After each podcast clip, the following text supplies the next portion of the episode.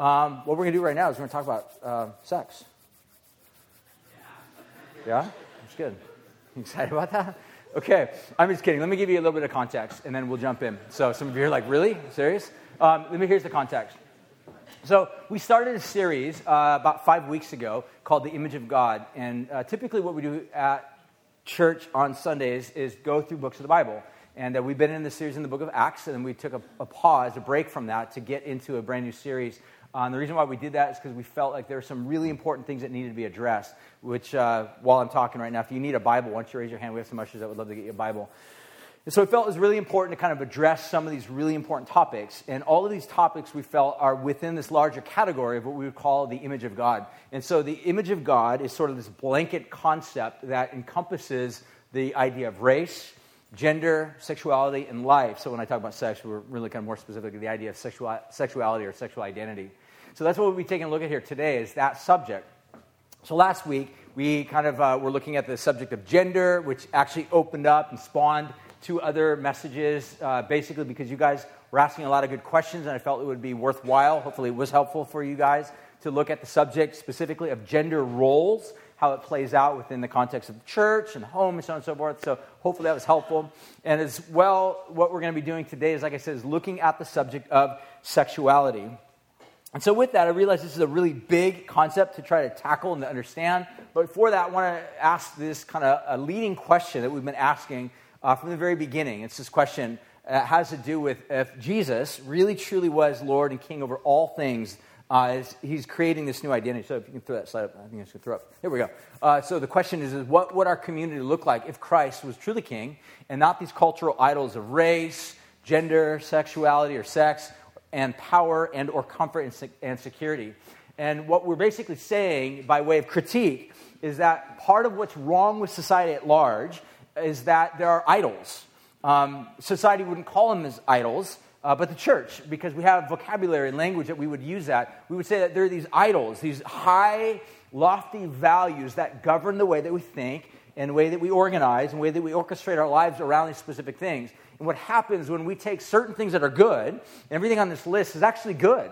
It's all God created, all things that God has designed to function and flourish in a particular context. But when we take those things that God has designed to function and flourish within a particular context and rip them out of that context and redesign them and redefine them to be something of our own making, we actually bring dysfunctionality. We bring brokenness to the whole system.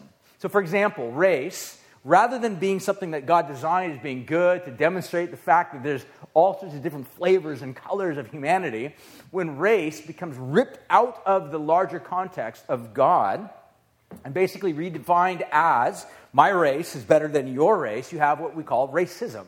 You have this type of ethnocentrism that brings brokenness and destruction uh, brings uh, the, the, the, type of violence that we see within our culture. You have one race trying to suppress or oppress another race, and that's destruction. That's, that's wickedness, as we would describe it. Um, but what Jesus is up to is redesigning, recreating a brand new family whereby he is the center of it all, and people that have followed Jesus are at that center or, or, or aligning their lives around him as being at the center. So, therefore, race is not this predominant factor that guides and controls everything I think about, nor sex, nor is uh, power, nor is comfort, nor security, but Jesus is. And so, what we've been trying to ask is this bigger question to help us to begin to imagine, to reimagine, to rethink what it would look like for Jesus to be the center of our lives the way it should be. So, with that, what I want to do this morning, we're going to look at the subject of sex or sexuality or sexual identity more specifically, is the subject of a sex ethic. So I want to pray, and then we'll jump in and begin to take a look at the subject of sex, sex ethic. I think it's important for us to pray because this topic, these topics can be oftentimes incendiary, and we recognize that these are biblical topics, so we want to make sure that we can have God breathe into these things and give our hearts and our lives some sense of hope in the context of these big ideas. So let me pray. We'll jump in. God, we ask you right now that you would uh, open our hearts, our minds, our thoughts to trust you. God, just that very thought is oftentimes scary because there's not a lot of people that we trust. There's not a lot of systems or organizations or others that we trust, at least explicitly. But God, the very heart of the gospel is a call to trust you. It's to undermine our sense of distrust. It's to redo our hearts and to give us life.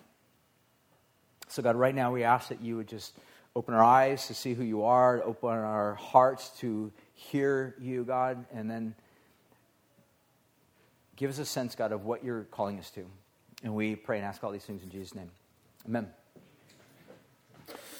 So, the Bible has a sex ethic that I want to talk a little bit about today. Now, a lot of times within a modern day context, there's a tendency to sort of apologize for this, you know, especially if you're a Christian, to look at that and be like, well, I got to apologize for the fact that, you know, our sex ethic is different. Now, the fact of the matter is, is our world in which we live in also has a sex ethic. In other words, what I mean by that is this master principle, this idea, this concept by which we govern and orchestrate and order our lives accordingly. Now, that shouldn't shock us, um, but the question is, is what sex ethic actually leads to life and flourishing, and which ones don't? It's as, it's as simple as that. And which ones are we trusting? Which sex ethic are we placing our confidence and our hope in? And which ones are actually we trusting that are actually misleading us, misguiding us, and leading us down a path of further compounded, complicated brokenness as opposed to life and wholeness? So the Bible has a sex ethic. We don't we should not apologize for it. We shouldn't be embarrassed about it. Now, in recent decades, I would say the church has been guilty. This is a critique upon modern day evangelicalism. Okay, I don't have a problem with that. Um, it's a critique upon that. Is that oftentimes Christians have been guilty, I think, of distorting this biblically inherited, quote unquote, sex ethic, and oftentimes using it as a standard, perhaps as a, as a sword to attack and destroy or to undermine uh, who's in and who's out based upon a particular cr- uh, sex criteria, sex ethic. In other words, it becomes this means of determining who's in, who's out, who do we love, who do we hate, who do we destroy, who do we attack, who do we undermine, so on and so forth. In, in other words, it, it's never God's intention to use sex or sex ethic or sex idea as, an, as a means of determining who's in, who's out. And, and, I'll, and I'll explain why in just, just a moment, uh, weave that into the rest of the message. So, it's important to at least understand and identify the fact that the church has been guilty of, of doing this. Now, sex and sexuality, as, as, as overwhelmingly, oftentimes feeling definitive as it is, it, according to the Bible, is actually not the most important thing about who you are. Now, realize part of our culture and society says, no, it is the most important thing about who I am. The Bible would actually push back and say it's actually not. There are more significant, more important things define you as a human being than your sexuality and your sexual identity. So it's important to understand that. So, again, this is part of the Bible's sex ethic. So, my hope this morning is that we would really imbibe and embrace uh, biblical conviction of sexuality in light of the gospel or light of the image of God.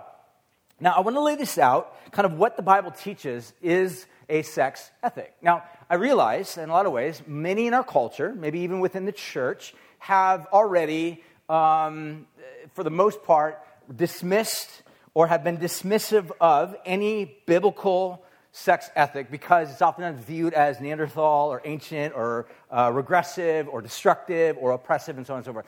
And, and I would say that yes, it has become that way because of caricatures and or distortions.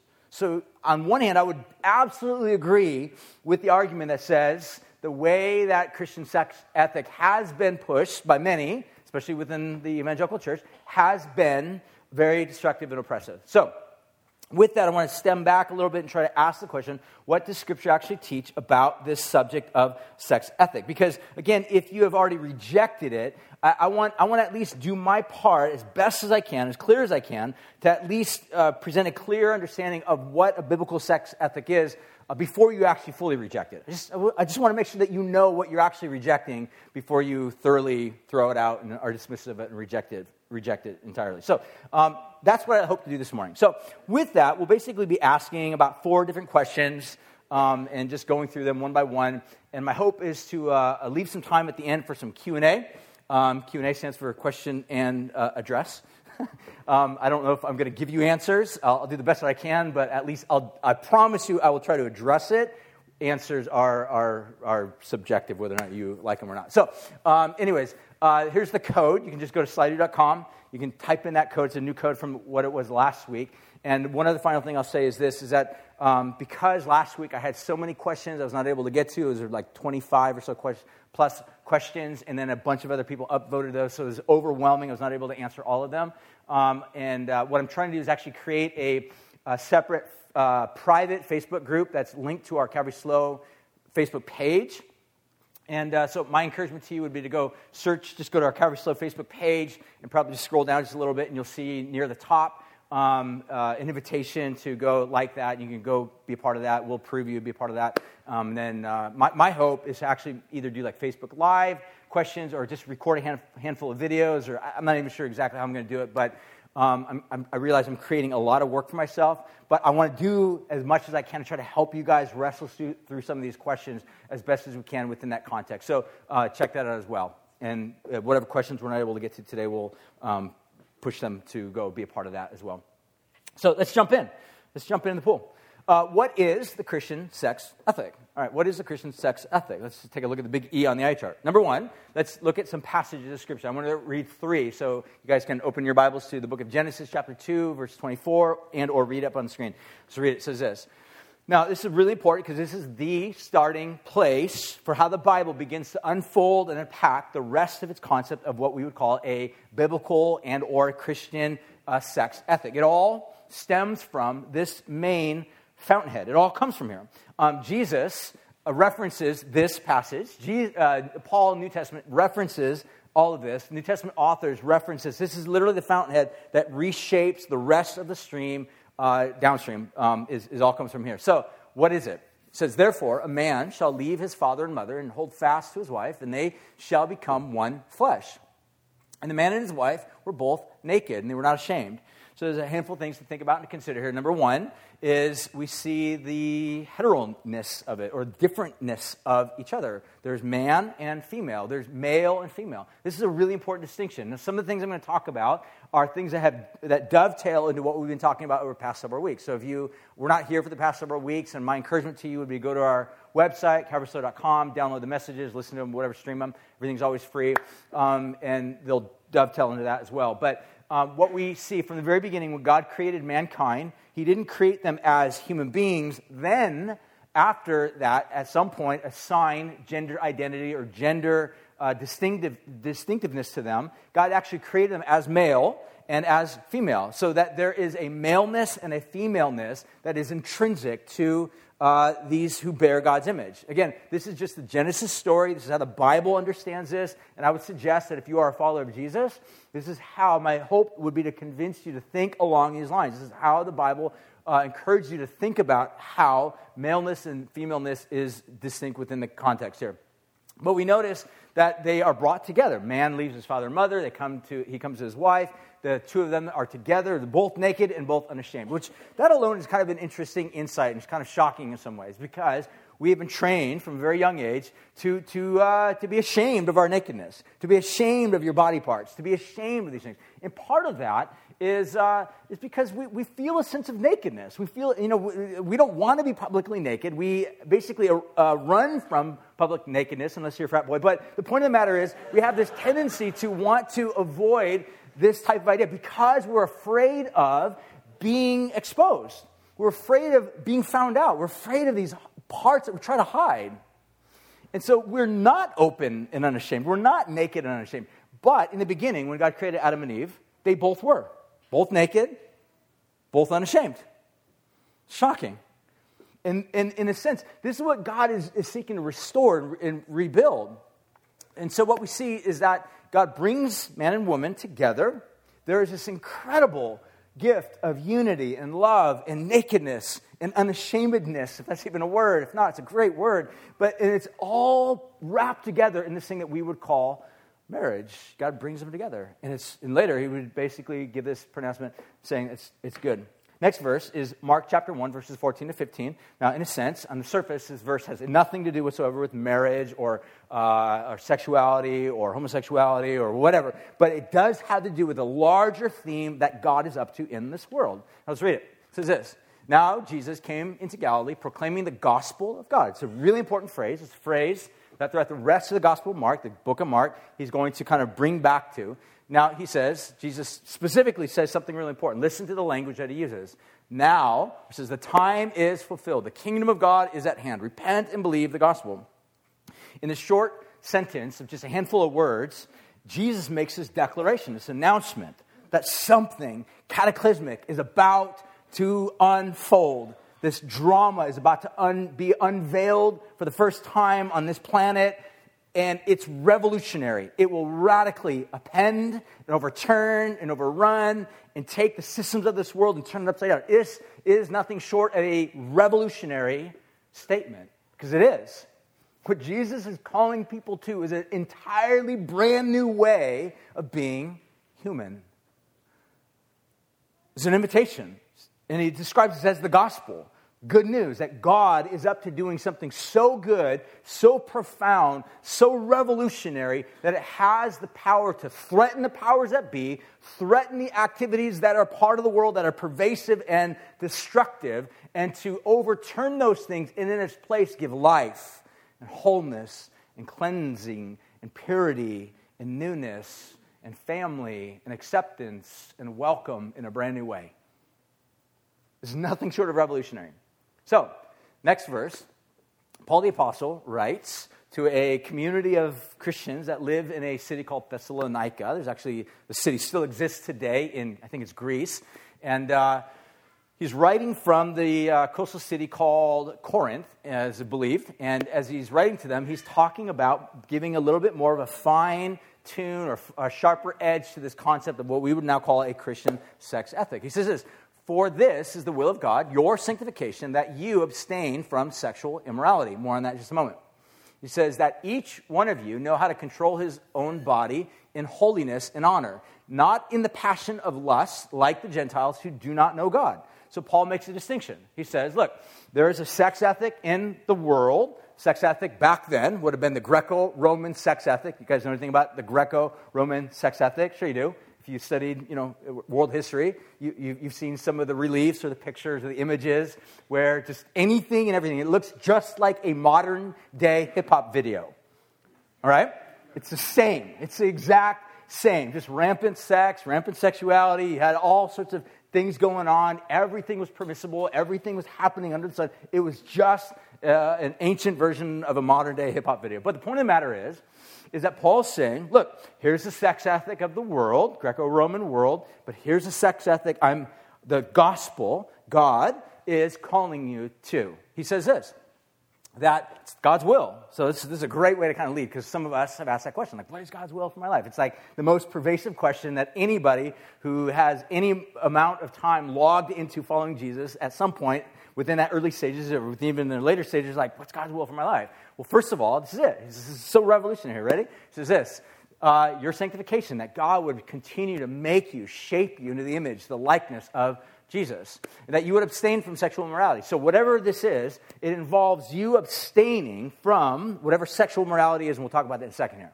It involves your abstinence from whatever sexual morality is. He says that each one of you know how to control his own body in holiness. So it also involves uh, a level of control, a level of delayed gratification, a level of saying no, which that's radically counterculture because our culture says say yes, says you're entitled, says you deserve it, says take it now because that's available to you now. It's one of the beauties, beautiful things. It's really not that beautiful, but the realities of what porn is.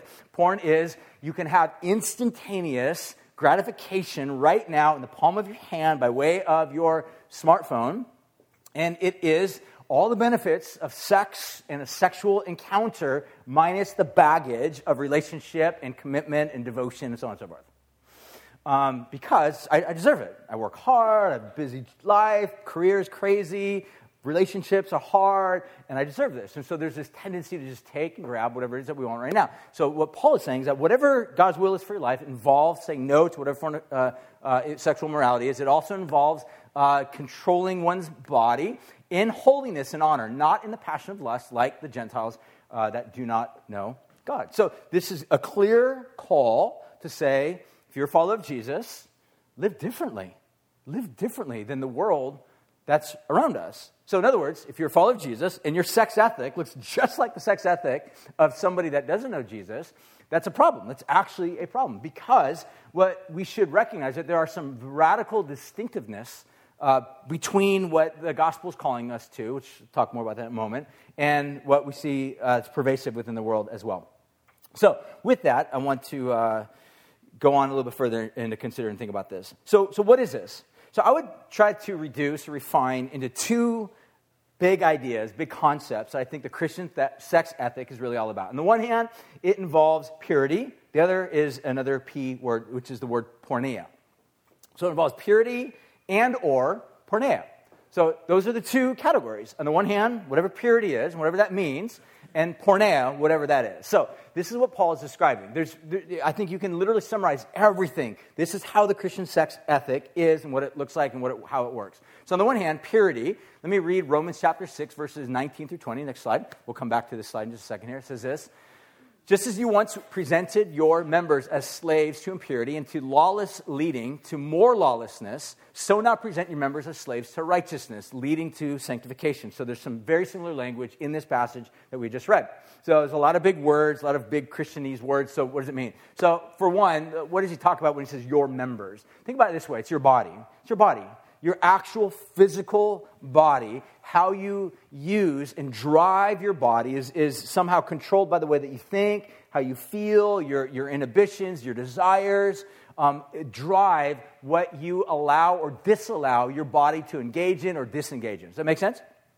So, what he's saying is that uh, you once presented your bodies as, as slaves. In other words, there was a sense that's what Bible would describe as sin. We'll kind of give a little bit more of a broader definition in just a moment uh, as slaves to impurity and lawlessness, leading to more lawlessness. Now he's saying, now present your body as, as uh, slaves uh, to leading towards sanctification. In other words, that your body is, is now uh, part of what God is up to in this world. The kingdom of God is coming in this world. God is upending, He's turning over these former areas of brokenness and destruction in order to bring life into you. So present your bodies. Partner with what God is up to right now by presenting your body to God and at the same time uh, pulling your body away from those things that are taking you far away from God. That's what he's saying.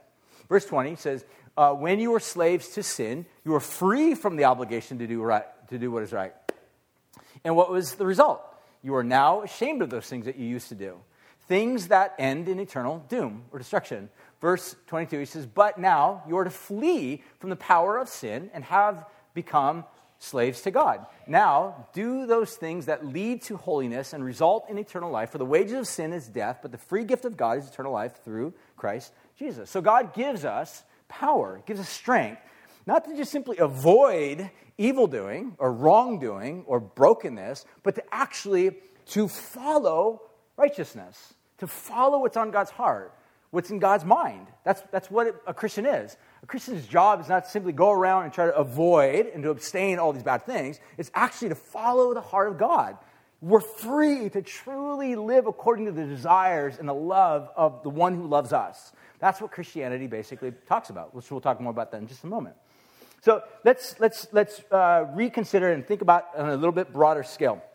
So, one, again, there's two ways to distinguish this. On the one hand, there's sexual purity, and the other hand, there's sexual porneia. So I'll talk about that in just a moment. So sexual purity in this context, I think the way the Bible would present this is on the one hand, there is either one of these two things. On the one hand, there's covenantal marriage. Think of covenantal as marriage. Covenantal monogamous, meaning uh, uh, two coming together, uh, heterosexual couples, male and female, coming together, faithful marriage forever. Meaning, the male and a female come together, they love each other, they're faithful to each other, there's, there's no sex outside of marriage, there's no breaking that covenantal relationship, there's fidelity. The flip side of that is that there is covenantal faithful, covenantal meaning covenanted to Jesus, faithful meaning it's not, you know, up and down, faithful uh, um, singleness uh, to, to Christ. Singleness, like living in a single relationship, living as a single, living with what we would call delayed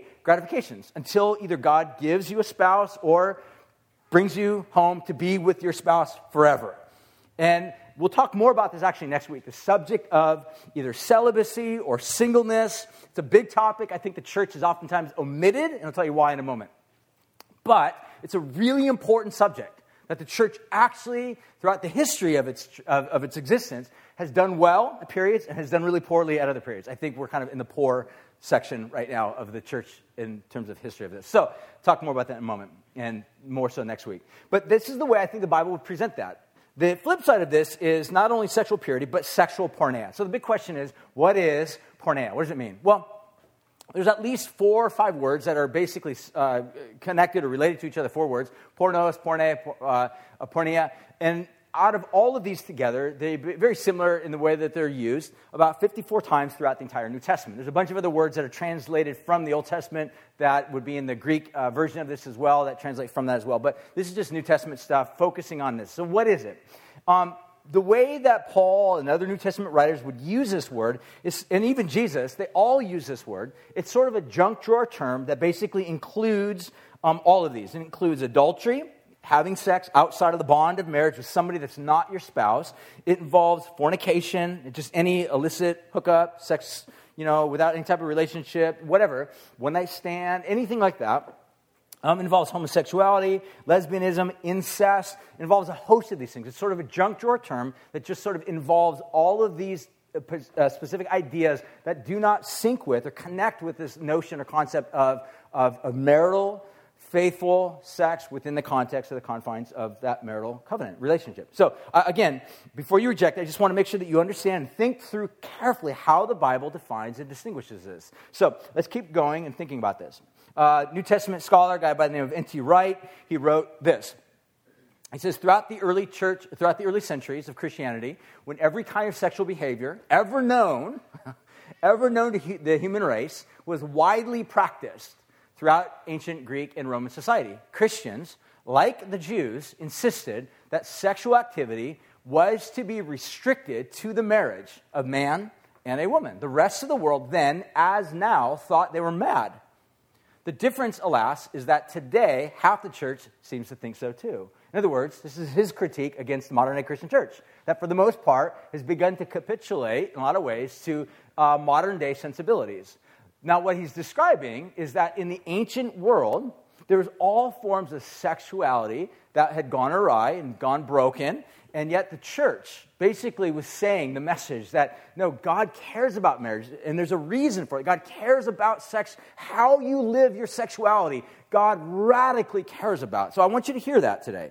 How you think about sexuality, how you think about your sexual orientation, how you think about your sexual identity radically matters, not only to your life and flourishing and fruitfulness, but it also matters to God because you were made to bear his image. So that leads to the next question I think is, is really important.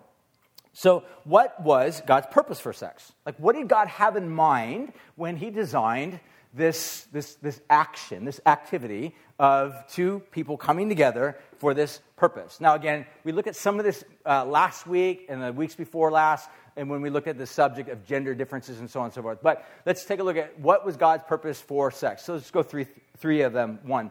Um, each one of these three is kind of combined together. They, they stand together. Um, in some ways, they can even fall together. But each one of these things are really important. One, partnership. This involves complementary, covenant, male and female marriage, vow. Uh, so, this idea of sex in this context is like a vow renewal.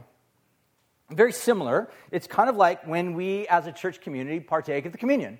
We eat the bread, we drink the cup. It's a way of reminding us of the incredible sacrifice that Jesus did for us on the cross. Um, and so when sex happens in the context of marriage, what takes place is this revivification of, of love and covenantal vows. When it's withheld or doesn't happen or it's squandered because one of the spouses is constantly downloading porn and that's disruptive in the context of rela- the marriage relationship, it brings brokenness and destruction into the context of that marriage relationship. So it actually undermines the very purpose that God intended for it. It's one of the reasons, like I said earlier before, why porn is such a bad thing. I mean, there's all sorts of studies that have been done recently um, by leading non Christian scientists that are basically just proving that, that porn has this ability to actually desensitize our enjoyment of sex. On the one hand, there's a sense of thinking more sex, more porn will actually heighten my acceptance and enjoyment of sex, but actually it's undermining it. It's desensitizing us to actually enjoy it. And the point is, first of all, it was created for partnership. The second thing is created for pleasure. So everything I just said fits under this context of pleasure, that God designed it to actually feel good. And when we rip it out of its original context, the context for which God designed it, and we begin to uh, squander it in multiple ways and multiple partners over multiple you know, days, uh, and, and oftentimes live that in a, in a typical habitual pattern, we actually lessen it and bring about our own brokenness. So, for example, one guy, he described it this way. Uh, he said that sex was seemed to be designed, and he makes his analogy. It's kind of like a post-it note. That a post-it note that if you stick it up on the mirror, and it functions in a great way. But if you take that post-it note and keep sticking it on multiple mirrors and multiple surfaces, after a while, it will lose its stickiness and fail to do what it was intended to do, to stick. It doesn't work anymore. It loses its stickiness. And the same goes for sex. God intended for sex to be done within a marriage. So, one of the reasons why Christians throughout history have encouraged people to say, restrain, withhold, uh, find power and strength. And actually, next week, we're going to talk about some practical ways to do this. I'm going to avoid some of the practical elements and reserve that for next week. Um, to figure out ways to restrain this. Because here's what happens when sexual indulgence just simply happens as a form of entitlement, as a form of just simply, I want to do it because I want to do it, I want to just satisfy myself. What, you, what ends up happening is you, uh, you, you belittle that relationship. And sex is intended by God to be something that's a gift to be given to the other partner. When that covenantal relationship is signed by way of marriage, not by way of signing a piece of paper, but by way of saying, I will pledge and give my life, and it's entirely 100% brokenness and good things in all, in total, to be received and accepted by you till death do us part. And then you give that incredible gift of your sexuality to them to be enjoyed, pleasurable. Third one is procreation. And obviously, have kids. But to have kids, you have to have a certain gender to be able to make this happen. It's one of the things. Again, all three of these things kind of come together. So I want to move on to the very next thing, which is what has gone wrong. What has gone wrong? Because obviously something has gone wrong. Something's gone awry within our culture and our society, even within the church, even within the mind of Christians. Because this thing that was intended to bring great pleasure, uh, great uh, partnership, is somehow failing to deliver on that end. So what has gone wrong?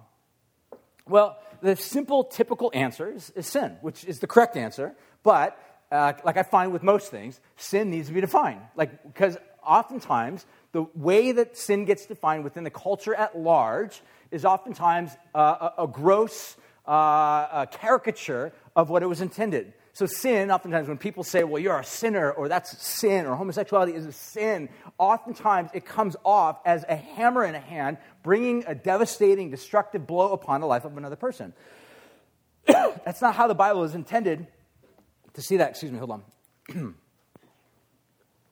but the point that I would make is that when it's ripped from that original context, and redesigned to become a hammer that brings a blow of destructiveness and hurt and ruin upon another person, it actually undermines the very purpose for which the word is intended to be. So I like to think of the word sin. Now, interestingly, throughout the Bible, there's actually no clear definition. You're not going to find a passage in the Bible that says sin equals whatever the fill in blanks. It doesn't say that, but it gives examples and uh, demonstrations of how it plays out. Here's a way I would give you a definition of this. So, sin is a violation a distortion and a rejection of God's design. Short and simple, in the New Testament, the word sin that's actually used there just simply means to miss the mark. Simply means to miss the mark. So it's actually an archery term. Some of you guys, I'm sure, probably heard this before. It's the idea of shooting an arrow, and the aim of the arrow is to, or the purpose of the arrow is to hit the bullseye. But if you fail to hit that bullseye, then that arrow failed to do what the arrow was intended to do. It missed the mark. And so, sin, in its simple definition, is to miss the mark for which God, the designer, intended for things to function and flourish and to flow. So, what that means is at some point it could be a violation, It could be a distortion, just kind of distorting it, innovating, uh, uh, re- remaking, redefining something to kind of fit our understanding or fit our sensibilities or to sound like it fits more sensibly within the culture at large. At some point, it will become a distortion and or a rejection of not only God's design, but shockingly, at some point, may even be a rejection of God Himself. And when that happens, we're in a place of incredible brokenness. And that's what the Bible describes for the wages of sin is death. So here's an example. I'll just kind of read another passage to you guys out of the Old Testament, Jeremiah chapter 2, verse 3. It's a great passage. I think it's a, it's a great way to define this in a very descriptive way. And the writer of Jeremiah says this actually uh, referring to God, he says, God says, My people have done two evil things. They have abandoned me, the fountain of living water, and they have dug out for themselves cracked cisterns that can hold no water. Now, two things that God says. Uh, on the one hand, they've actually abandoned me. But it's not just some sort of arbitrary term, like you've abandoned this master power of the universe. God actually uses an analogy that was incredibly poignant to that first century, who lived in a desert nonetheless, right? Now, we are coming, hopefully, uh, can I get an amen in just a second? To the tail end of rain. Amen? Who's ready for the sun? Like, I'm ready for the sun. Like, we had it for a couple days and we're back at rain. I'm like, ah, I want sun again. Um, but imagine living in a desert, first century, where you do not have accessible uh, means to, to get water. You are absolutely dependent upon water that comes out from the ground and water that comes down from the rain. You need water to survive. Water is a matter of life or death. You had no water, you die. And God says, I am a fountain of living water. And you guys have rejected and turned away from the fountain of living water. But that's not all you did. The flip side of this is that you have actually turned to something else. You've begun to dug out cisterns, which are these massive vats underground that kind of oftentimes collect rainwater, and the rainwater is kind of filled with exactly what you'd imagine rainwater to be filled with all sorts of dirt and bacteria and nasty stuff and elements that you don't really want. And God even says it's got a broken, it's, there's a broken cistern, so there's a crack in it. So imagine draining out all the good stuff, and all you're left with is just a sludge and an nastiness on the end. And he says, My people have rejected me, this fountain of living water. Instead, they have actively worked and pursued to discover alternative ways, and their alternative ways have been cheap counterfeits. We as a community of humanity, rather than saying, God, we delight to do your ways, God, we want what your heart offers, we as a humanity have said, we will innovate on life and sexuality and gender and identity, and we will create. And instead, we've come up not with the life giving water of God, we've innovated something that has actually become lesser than the life giving God. It's a cistern of broken and ruined and messed up water. And so, what we see is that God is actually calling us to consider and to really reconsider and think about how this all plays out. So, what has gone wrong are, is really the most important thing to think about. Now, Tim Keller, in uh, teaching writes and talks about a handful of three things. The way he describes is that these are three ways that sex and or sexual identity have actually become idols in our society. So we talked at the very beginning, what would our community and our culture look like if God were to be centermost and not these cultural idols? How has sex become an idol? So he does a really good job at trying to uh, delineate and to think through and to nuance the concept of sex within the modern culture, within idolatry. So how has this happened? So he describes it in three different ways. On the one hand, he says that there is a traditional idols or traditionalist idolatry. The way he defines that, he goes on to describe that uh, this is an exaggerated uh, sexual, gendered differences that's oftentimes built upon this ancient uh, identity of rigid gender roles for example, male as the macho guy, woman as the frilly woman that wears a dress, has high heels, and makes baked cookies for the husband when he comes home, is constantly under the heel or under the thumb of a heavy handed, oppressive male figure within her life.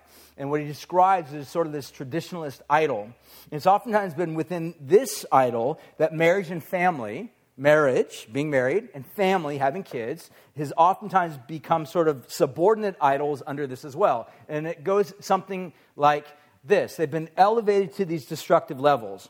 So it plays out in ways like this that unless you're married, so within a culture and a community that basically idolizes within this traditionalist idolatry and marriage and family, that if you're married or if you're unmarried, you're single and or divorced and or you know widowed or whatever, that you're, you're, you're trash. You're nobody. You're worthless because you don't have a kid, you don't have a partner, you're not married, you're nobody. And you're oftentimes treated as that. And this is to the shame of the church. And I would say, for the most part, in a lot of ways, many modern day evangelical churches have erred within this uh, idolatry. They've imbibed and been influenced by this concept that the most important thing in the Christian community is making sure that they get a good spouse and a great family because there, there's a whole other host of things that we can talk about, which I'm not going to.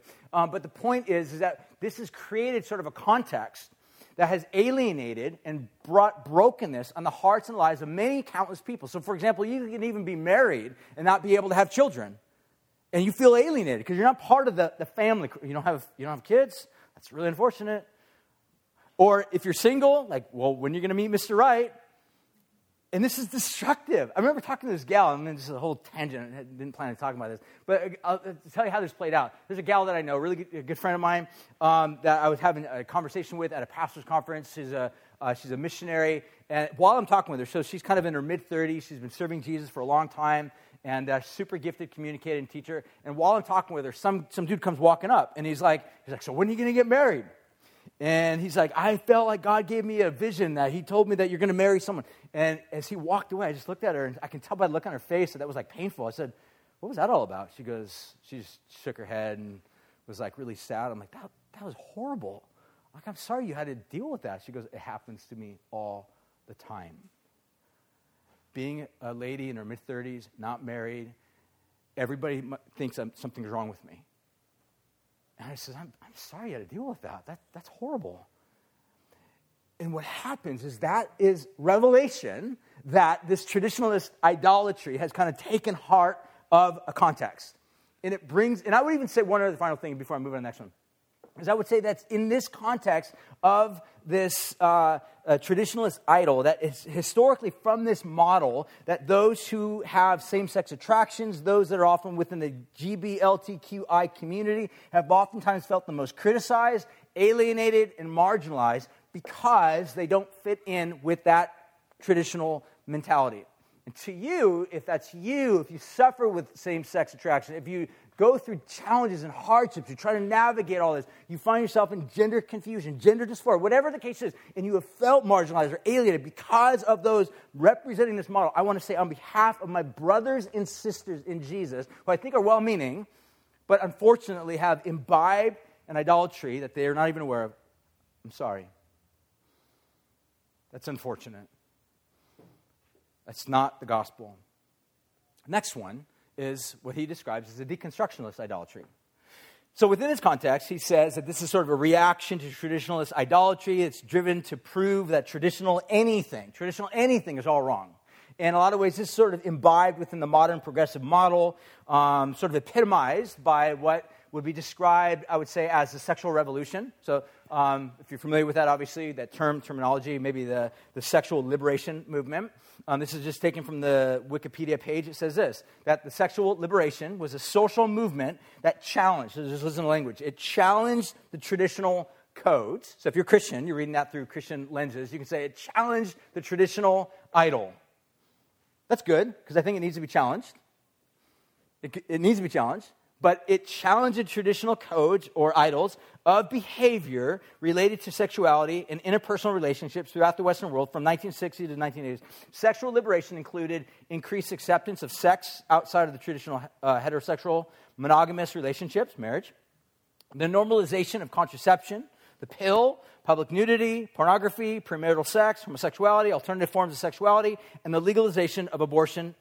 Uh, all ultimately followed from this sexual revolution. So he would describe that this is a deconstructionist idolatry, trying to undermine and to uh, recreate something in the place of this former traditionalist model that has actually brought great um, ruin because it's been elevated to a place that God, this is not the traditionalist model. It's, I mean, there may be elements that reflect parts of who God is, what the scripture is, but it's a distortion, it's a caricature. So, and the final one he describes is what he says is the consumerist idol. And this is, this is an idol that basically tends to assess people purely on a superficial level, using sex not as a means for which God intended partnership, pleasure, procreation, but really as a means for self gratification. So sex becomes nothing more than me gratifying and satisfying uh, a, a, a, fleeting passion and desire that I have instantaneously within that moment. He goes on to describe that really this is the power of our lives, power over our lives. And I say that many, in a lot of ways, this kind of uh, imbibes a lot of this generation. It, it, it's definitely what fuels uh, the, the, the, passion, the desire behind apps like Tinder and so on. Just the idea of want a quick hookup. And there's nothing desired, nothing wanted beyond that. No lifelong covenantal relationship, no desire to give oneself entirely sacrificially to another person. It's I want sex now, quickly, fast, as quickly as I can, and to get on with the rest of my life. It's, it's this consumerist mentality. And there's three ways to think about this that sex is viewed as a narcotic, because it is. It's absolutely viewed as a narcotic. Now, no one necessarily think of it as that way, but we know uh, science has proven that when you engage in sex and or porn or whatever, that releases dopamine, which is sort of that pleasure uh, sensory in your brain that it's, it feels really good. Um, so it releases a sense of, of, of a narcotic. Uh, second, it sees sex really as a means of leveraging power over another. And oftentimes it could be a part of this, and what kind of feeds into much of even rape culture today.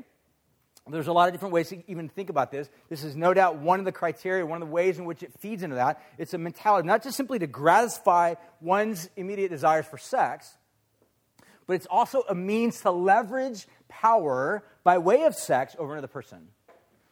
It's a distortion, it's a destruction, it's an idol. It's fueled by demonic forces that need to be unmasked and exposed and repented of if those are things that you find within your own heart.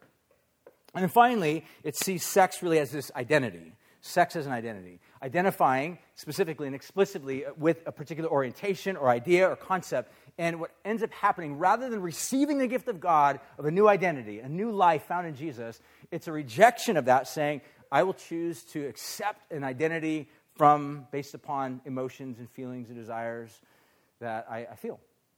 So these are way he describes various ways that this, this world has kind of gone wrong. And it needs deep help and healing from Christ.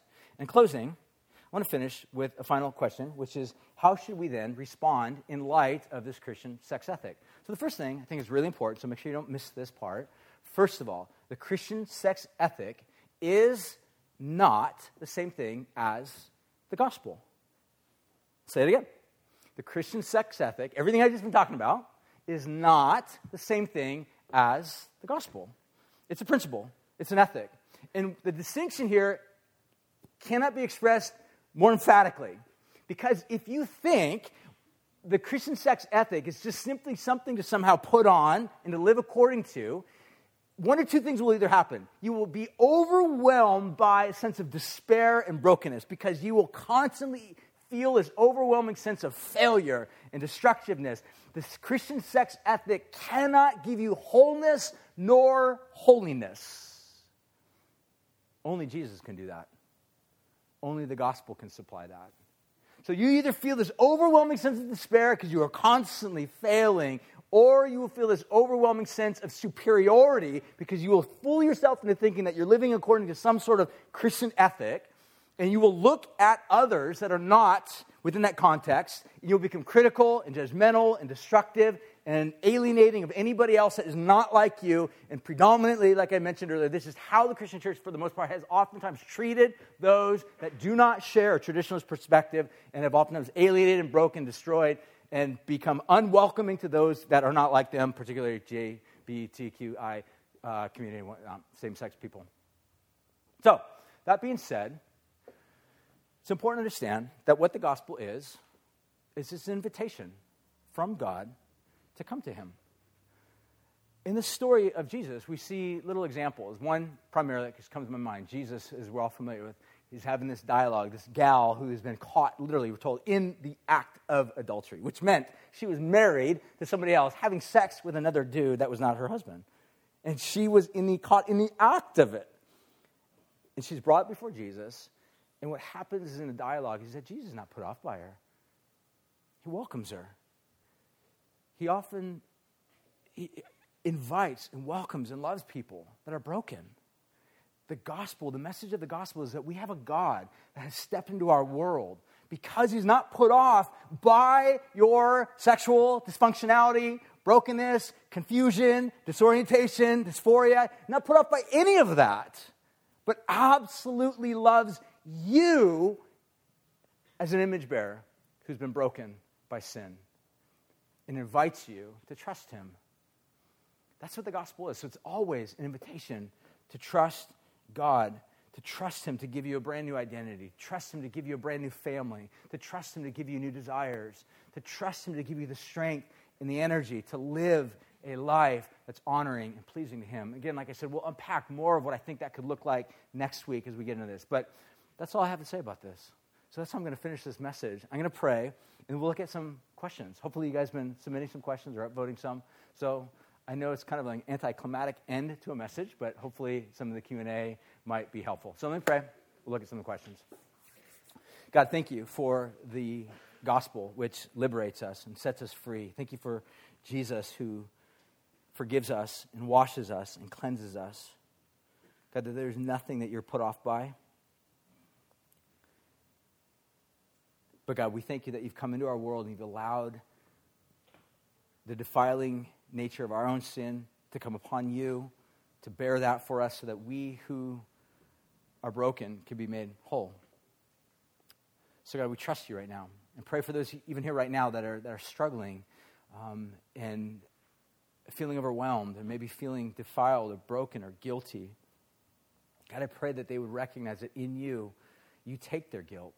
In you, you take their dysfunctionality. In you, you take all of the things that they feel ashamed of and you bear that and you give them life and wholeness. You call them to take upon themselves a brand new identity, one that is life giving and beautiful and good. So, we trust this time in your hands right now. I pray these things in Jesus' name. Amen.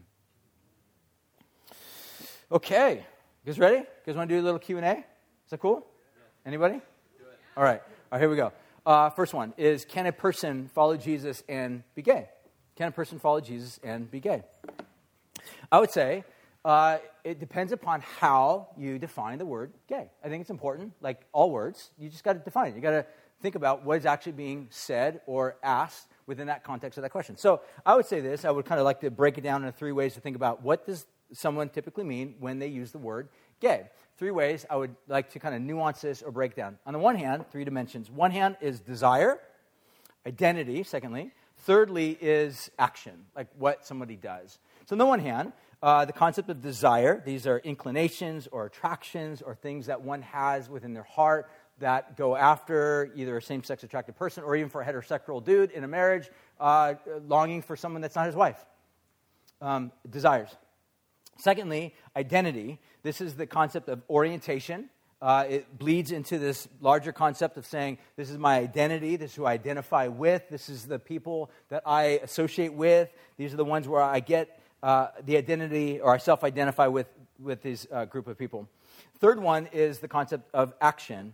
Um, what I do, it's how I engage sexually, it's who I'm having sex with. So let's take number one to think about this. So, can I be a, follower of Jesus and be gay if gay is meaning just simply having same sex attractions? Um, I would say yes, absolutely. You can follow Jesus in the same way that you can be a heterosexual that follows Jesus that has desires for somebody that's not your spouse. Or a single person that has desires for somebody that's, that's, that's not. Now, it's what you do with those desires that really matters. So, a follower of Jesus learns how to take those desires and bring them captive. And again, we'll talk more about that next week, so don't, don't miss next week. It's a way for us to know how to take desires that, again, you are not your desire.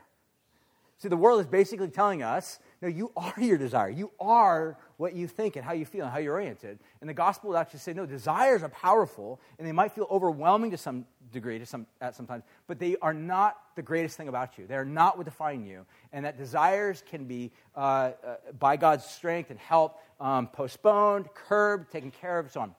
So the next one is the concept of identity. Can I be a follower of Jesus and be gay if you identify gay as being uh, an identity or identify with a particular community. And this is where I would say it gets a little bit challenging. And I would, I would push back a little bit further and say, I don't, I, don't, I don't think so. And here's why. Here's why. Because if the heart of Christianity is to say that we have received a new identity, we have received by Jesus a brand new identity, follow him. I would say if we don't like that identity, or we're, we're, a little bit troubled with that identity, or push off that identity, I would say it's either A, on the one hand, it's a, it's an, uh, a, a, failure to fully understand what Jesus has done for you. So, you know, you want to grow in your faith. You want to grow in your understanding what Jesus has done for you. Or at worst, it's a rejection of what Jesus has done, which, you know, again, that's where I would begin to say into that realm, it's, it, it's moving into the realm of, of maybe even a rejection of, of, Christ. It's a rejection of the gifts, rejection of the identity that He's actually given you, which may actually play into a rejection of Christ. So I think identity is a really important one to think about and to consider.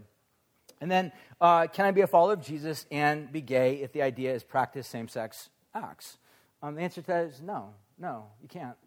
In the same way that I would say if you're heterosexual, like, can I have sex and you know, be sleeping with my girlfriend or living with her and shacking up with her or having one night stands? No, like, that's, inconsistent. Like, that is not consistent. Here's why. Again, in ancient pagan cultures, it's very common. Like, all the, the, the gods and goddesses um, very, uh, I don't know if they're, they're polygamous, but they had lots of sexual partners, right? And I think, like, that's part of the profile. If you're like, sign up like i want to be a god or goddess. Like you've got to be able to have an insane level of, of, of endurance to have an insane amount of sex with a lot of people um, and or demigods and so on and so forth. I, I, think that's part of the whole like profile of being a god or demigod. Um, and therefore those that worship or devoted you know their lives to zeus or artemis or diana or some of the other ancient gods and goddesses um, they lived like them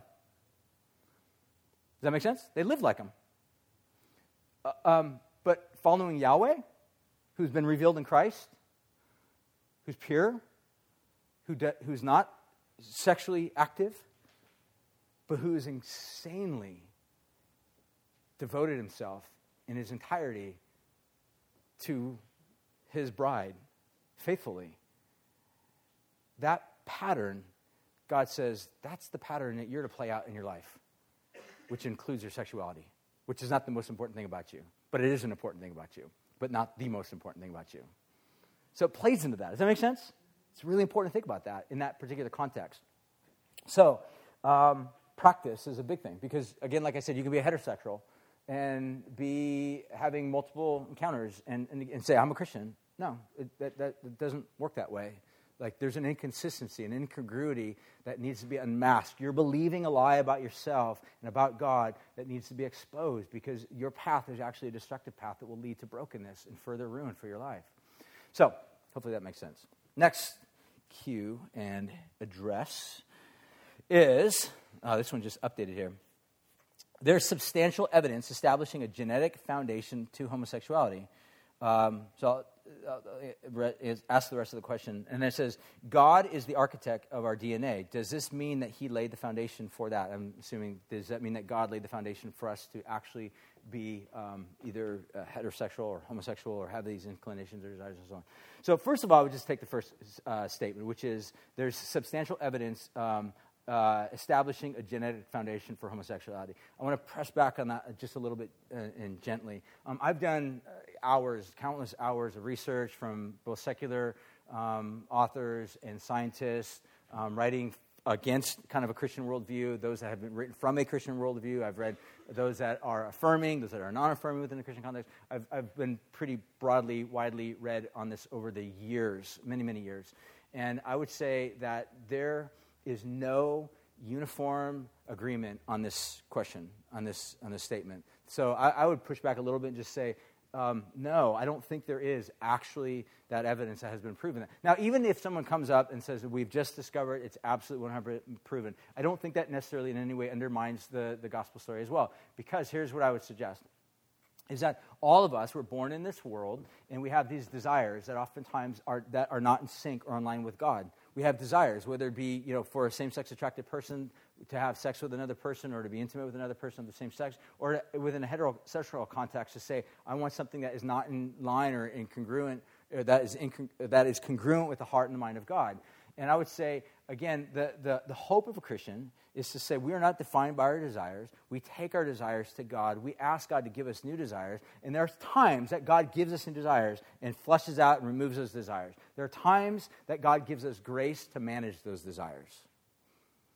There's times that God gives us strength and power and ability and community of people to help us within the context of, uh, of accountability to manage those desires. So, uh, God is the architect of our DNA. Does this mean that uh, He laid a foundation for that? Um, again, I, I, I, think the, the Bible narrative is that we are born into a broken world, and therefore, as broken image bearers of God, we all have a variety of things that are just simply broken that we are invited to bring to King Jesus to reorient, to reestablish, to bring healing into our hearts and our lives. All right, next, next question. Um, sorry, this seems like updating as I'm talking here, so.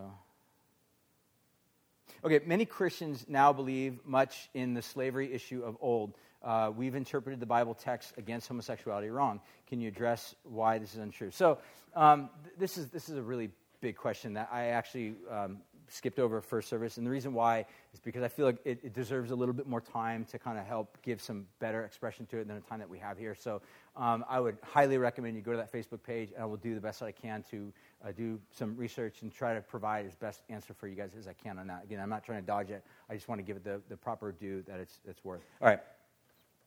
Um, if a Christian has homosexual attraction, should they stay single or is it okay to pursue a healthy non homosexual relationship leading to marriage uh, and family. Now, I'm going to talk a little bit more about this next week. And again, I would say if a Christian has a homosexual attraction, should they stay single or is it okay to pursue a healthy non homosexual relationship leading to marriage? Um, wow. Okay. I, I, not, and I mean, um, I, have, I, have, I have friends that are in this church um, that are part of the ministry of this church that have same sex attractions. Um, I have friends that have same sex attractions actually married to a heterosexual partner. Um, and I, and they're, they uh, are seeing the opportunity of partnership with a heterosexual relationship. Um, and they would say that to this day, they still have homosexual attractions. That their homosexual attraction did not go away the moment they said, I do, to the one who's their heterosexual spouse. God bless you. But the point of the matter is, is um, I would say what we should be li- living for is, is obedience to God and how to surrender our sexual desires to God to help us to live in fidelity and faithfulness to Him um, is an important thing, which we'll, like I said, we'll, we'll give some more uh, practical answers to that next week. And I'm going to answer one more because we're almost done. Why is homosexuality sin? Why do some people have homosexual desires? Okay, um, the first part, I think I might have answered that, I hope. And if I didn't, please feel free to ask me further. Um, second part of that is why do some people have homosexual desires? And the answer to that is I don't know. I don't know. I don't know why some people even have heterosexual desires that are beyond the scope of, of marriage, or why some have sexual impulses that seem to be off the charts and don't know how to control themselves or are, are constantly feeling overwhelmed by guilt and shame. Um, I don't know. I, don't, I really don't know the answer to this. Um, um, but what I would say is that we have a God that is not beyond the scope of understanding what it feels to be tempted on every part as we are, yet without sin. Um, um, what we see is a God that comes into human form, human flesh, and lives the life that we live, experiences the things that we experience. Yet, somehow, by God's power, says no to things. Again, like I said, uh, Jesus becomes this in- incredible paradigm of what it means to live single and childless and successful. Never had a kid. Never had a spouse. Never had sex. I realize that's shocking for some. Like, oh my gosh, never had sex. Like, how can you live? Like, I mean, that's our culture. It's like, how can you live without having sex every other day? Like, well, you actually can. You actually can be a fully functioning human being, full of life, and representing God's image in this world, and being a life giving agent in this world to everybody around you without ever having sex your entire life because Jesus did it. Um, all I'm saying is that the Christian hope says we have a God that comes alongside of us in the midst of our temptations and challenges and difficulties and our dysphoria and our confusion, and He seeks to bring help and strength and grace and guidance in the midst of that. And that good news, again, is not the Christian ethic. The Christian ethic comes out of the good news. The good news is that we have a God that's not put off by our brokenness or sinfulness or rejection or rebellion. In fact, he invites us to trust him. So I'm going to finish with that. So let me pray. Is that cool? Let me pray. God, thank you for your love. Thank you that you invite us to trust you. And we want to uh, give and render our hearts, our confidence to you. And if there's here those right now, God, that are feeling um, maybe this topic has brought up a lot of hurt and wounds uh, in their heart, and just the, just the very topic of it in this context is, is very uh, discomforting. Uh, God, you promised to give us life, so please come to those right now and bring hope and healing. God, thank you that in spite of how broken and filthy and ruined and defiled our lives have become, either by our own doing or by others doing to us, and we the victims. God, we thank you that you promise to give us purity, to make us clean, to somehow re virginize us, so that in your sight, God, we are spotless and pure and holy. So, God, if there's any here right now that are, are feeling the weight of that, remind them of Jesus. Remind them of the power of the cross that has the power to forgive and wash and cleanse and restore and empower. So, God, if there's any here right now that are just feeling a, weight of guilt or shame or shamefulness, Jesus, thank you that you are greater than all of that weightiness. Nothing holds you down, not even the power of the grave. You rose and conquered the grave, our greatest enemy. So, uh, Jesus, help us to follow you with all of our heart because you, Lord, you hold the words of life. You are the words of life. We trust you with all that we are, even our sexuality. We pray these things in Jesus' name. Amen.